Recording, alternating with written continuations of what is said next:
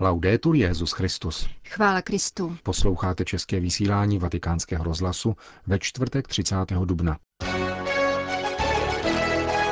Komu sloužím? Sobě či druhým? Tuto otázku by si měl každý křesťan klást, řekl dnes papež František v homílí při ranímši v kapli domu svaté Marty. Římský biskup dnes přijal členy Mezinárodní anglikánsko-katolické komise.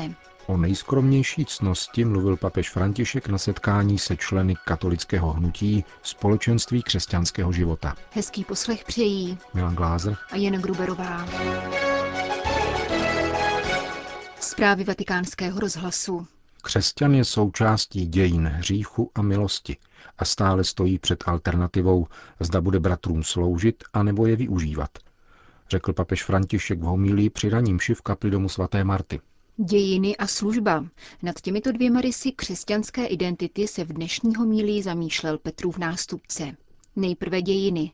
Svatý Pavel, svatý Petr a první učedníci, řekl papež, nezvěstovali jakéhosi Ježíše mimo dějiny. Zvěstovali Ježíše v dějinách lidu, lidu, který Bůh vedl staletími ke zralosti, k plnosti času. Bůh vstupuje do dějin a jde se svým lidem.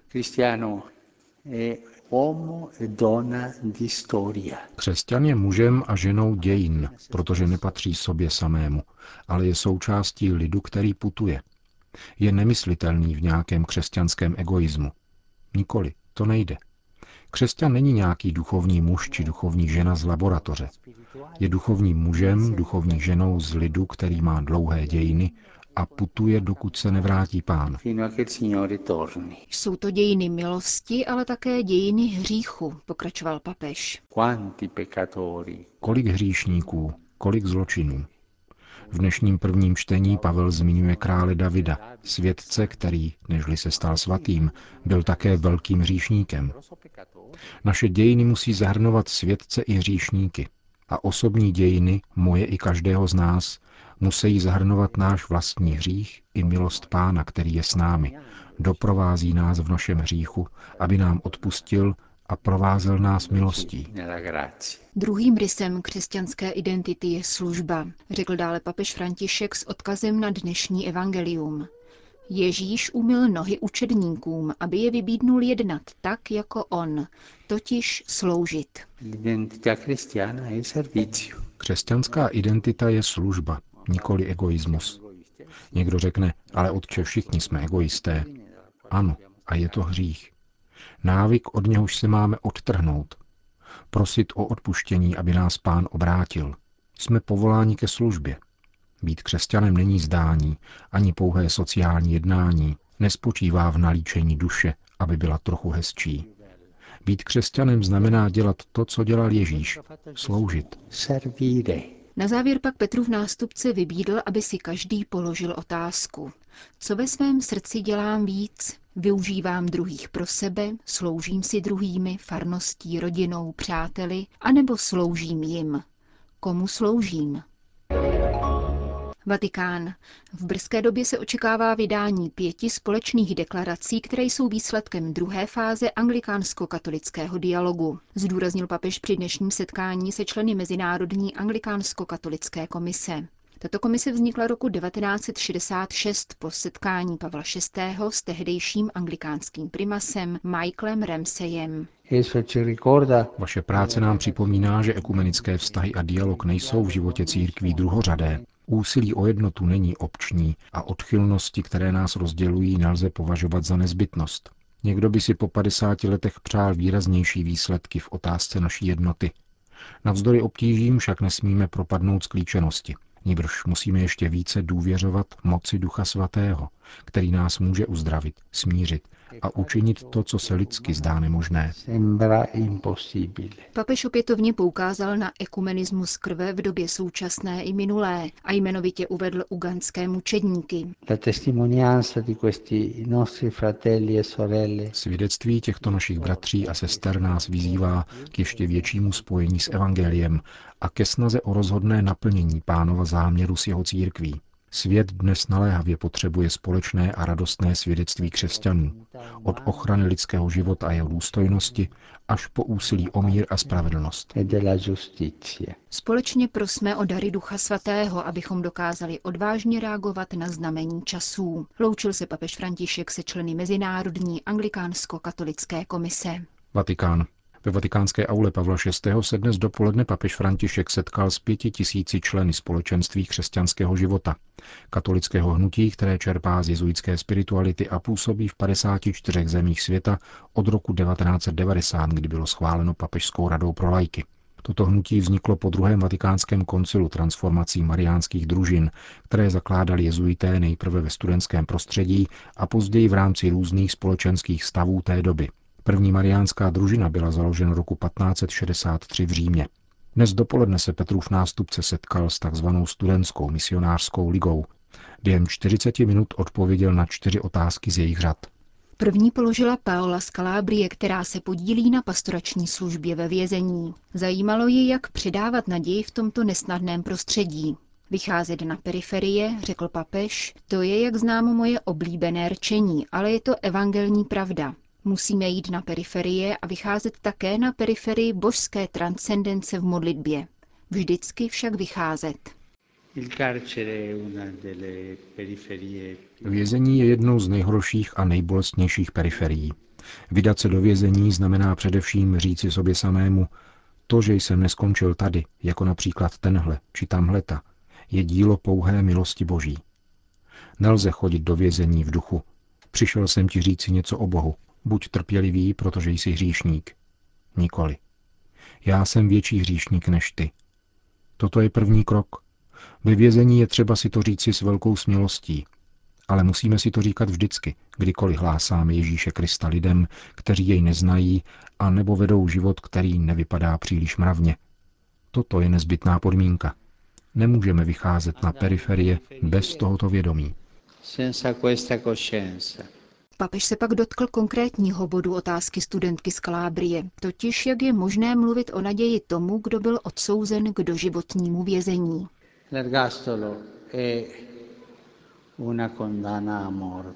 Doživotí je rozsudek smrti, protože se pojí svědomím, že se z vězení už nevyjde. To je tvrdé. Co říci takovému muži? Co říci takové ženě? Asi neříkat nic. Vzít za ruku, pohladit, plakat spolu s ním či s ní, sdílet pocit Ježíše Krista, přiblížit se trpícímu srdci. Častokrát nemůžeme říci nic, protože slovo by bylo urážkou. Jedině gesta.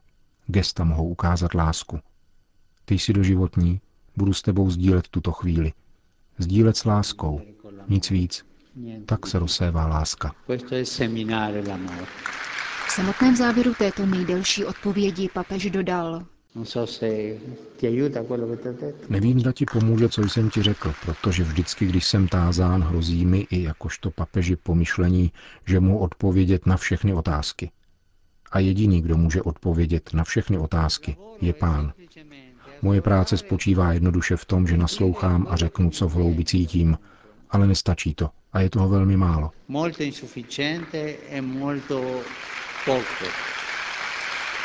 Druhou otázku položila studentka ze Sardínie, Tiziana, která hovořila o svojí křehkosti a těžkosti uchovat si naději. Žádala papeže, aby jí i jejím vrstevníkům pomohl pochopit, že Bůh nikdy neopouští. Rád říkávám mladým, nenechte si ukrást naději. Ale tvoje otázka sahá dál. Říkáš, o jaké naději mi povídáte, otče. Já ti sice mohu říci, všichni jdeme do nebe, to je pravda. Pán je dobrý. Ale já chci, aby byl lepší svět. Jsem křehký a nevím, jak to udělat. Chci se však do toho pustit. Například v politice nebo medicíně. Někdy se však narazí na korupci a služba se stává kšeftařením. Chci se pustit do práce v církvi, ale také tam je často korupce. Vzpomínám si na slova papeže Benedikta XVI. z křížové cesty, když vybízel k odstranění špíny z církve. V církvi je také skaženost. Vždycky se narazí na něco, co naději maří a zdá se, že dál už to nejde. Avšak pravá naděje je darem božím, dárkem a ten neklame. Naděje je jednou z nejhůře pochopitelných cností A někteří velikáni, nemilím se, tak to byl Peggy, který řekl, že naděje je tou nejskromnější cností, protože je cností pokorných. Je třeba se hodně snížit, aby nám ji pán daroval. Pokušení, které máme, když jsme konfrontováni s těžkostmi a vidíme hrůzy, ke kterým ve světě dochází, je myslet si, že naděje se hroutí. V pokorném srdci však zůstává. Není snadné to chápat. Tvoje otázka je velmi hluboká. Jak nezanechat boje a místo toho vést sladký život bez naděje? To je snadnější. Služba je věcí pokorných a naděje je cností pokorných. Myslím, že toto je cesta. Říkám to upřímně, nenapadá mne nic jiného. Třetí otázku položil diecézní kněz a vyučující v neapolském semináři, otec Bartolo, kterého zajímalo, jaký může být specifický přínos společenství křesťanského života ve formaci mládeže. E Řekl si něco, co mne oslovuje. Dotkl jsem se pánových ran v chudobě lidí naší doby. Věřím, že toto je jeden z nejlepších léků na chorobu, která nás hodně ohrožuje, totiž netečnost a také skepse, tedy myslet si, že nelze nic dělat. Patronem netečných a skeptiků je Tomáš. A Tomáš se musel dotknout pánových ran. Existuje krásná meditace svatého Bernarda o pánových ranách. Její ozvěnu lze nalézt v třetím týdnu duchovních cvičení svatého Ignáce z Loyoli. Je třeba vstoupit do pánových ran. Svatý Bernard říká, důvěřuj a vstup do jeho rány na boku a rozjímej lásku jeho srdce. Rány lidstva, kterých se dotkneš, pokud se jich dotkneš, je katolická nauka. O tom je 25. kapitola Matoušova Evangelia. Já nejsem heretik, když to říkám. Dotkneš-li se pánových ran, pochopíš trochu tajemství Krista, vtěleného Boha. Právě to je poselství Ignáce. Spiritualita, jejímž středem je Ježíš Kristus. Nikoli instituce, ani lidé, ale Ježíš Kristus, vtělený Kristus. Největším omylem, řekl dále papež, je totiž takové mluvení o Bohu a takové setkání s Bohem, který je pouze jakýmsi Bohem, sprejovým Bohem, který je rozptýlen v ovzduší. Poslední otázka se týkala vztahu mezi vírou a občansko-politickou angažovaností. Jaké rozlišování v tomto smyslu nabízí ignaciánská spiritualita? Tázal se Gianni ze středoitalské akvily. Papež zdůraznil, že cesta nespočívá v založení politické strany, protože církev není strana, pokračoval František. A stejně tak nemá smysl založit stranu pouze pro katolíky. Může se tedy katolík zapojit do politiky, ptal se papež. Deve. Musí. Může se katolík míchat do politiky? Musí. Blahoslavený Pavel VI., pokud se nemýlím, řekl, že politika je jednou z nejvyšších forem milosedné lásky, protože hledá obecné dobro. Politika je jistý druh mučednictví, každodenního mučednictví, které spočívá v hledání obecného dobra, aniž bychom podlehli korupci. Při tomto hledání obecného dobra je nezbytné vymyslet co nejužitečnější cesty a prostředky, pracovat na malých, zcela nepatrných věcech. Je důležité se politicky angažovat, v malé i velké politice. E Existuje mnoho katolíků, kteří se politicky nezaprodali, ale naopak odvádějí dobrou práci. Politika je mučednická práce, ale může dovést ke svatosti, poznamenal František. E Politika znamená nést kříže mnoha nezdarů a také mnoha hříchů. V tomto světě je totiž náročné činit dobro, aniž bychom si trochu umazali ruce nebo srdce. Tehdy je třeba prosit o odpuštění, ale neklesat na mysli a nevzdávat se politické práce. Namítnete, otče, nedám se na politiku, protože nechci hřešit. Neděláš dobře, jen jdi, pros pána, aby ti pomáhal nehřešit. Ale když si ušpiníš ruce, pros o odpuštění a pokračuj dál. Pracuj. Dnešní politika směřuje k jedinému cíli, pokračoval papež, tedy zisku. Klání se modle peněz a odepisuje člověka. A katolík na tuto destrukci nesmí nečinně pohlížet, pokud cítí povolání se politicky angažovat. Nedopustíme, aby skartační kultura odepsala nás všechny, řekl svatý otec na závěr dnešního setkání se členy katolického hnutí Společenství křesťanského života. Končíme české vysílání vatikánského rozhlasu. Chvála Kristu. Laudetur Jezus Christus.